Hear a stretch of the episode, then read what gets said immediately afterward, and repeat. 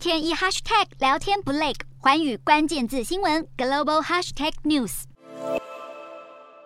大桥上发射七彩的烟雾彩弹，卡车缓缓地从中国一端开往俄罗斯。这条中俄首座跨国公路桥梁十号正式通车。这条黑龙江大桥连接俄罗斯远东阿穆尔州首府海兰泡以及中国北部黑龙江省黑河市，全长十九点九公里，造价一百九十亿卢布，约九十七点八亿台币。二零一六年开始施工，其实二零一九年就完成，只是后来受到疫情影响，一直没有开通。如今乌俄战火影响，西方各国纷纷制裁俄罗斯，让俄罗斯转向亚洲国家，积极寻求支持。中俄在冷战时期曾经是敌对关系，如今在俄罗斯四面楚歌的关键时刻伸出援手，不晓得中国打的是什么样的算盘。而且两国近期似乎还成为好麻吉。俄罗斯不但在发动入侵乌克兰的前夕宣布与中国缔结无上限伙伴关系，面对北韩近来频频的军事动作，更是联手反对联合国扩大制裁北韩。不知道是双方各取所需，还是真的要联盟对抗以美国为首的西方势力。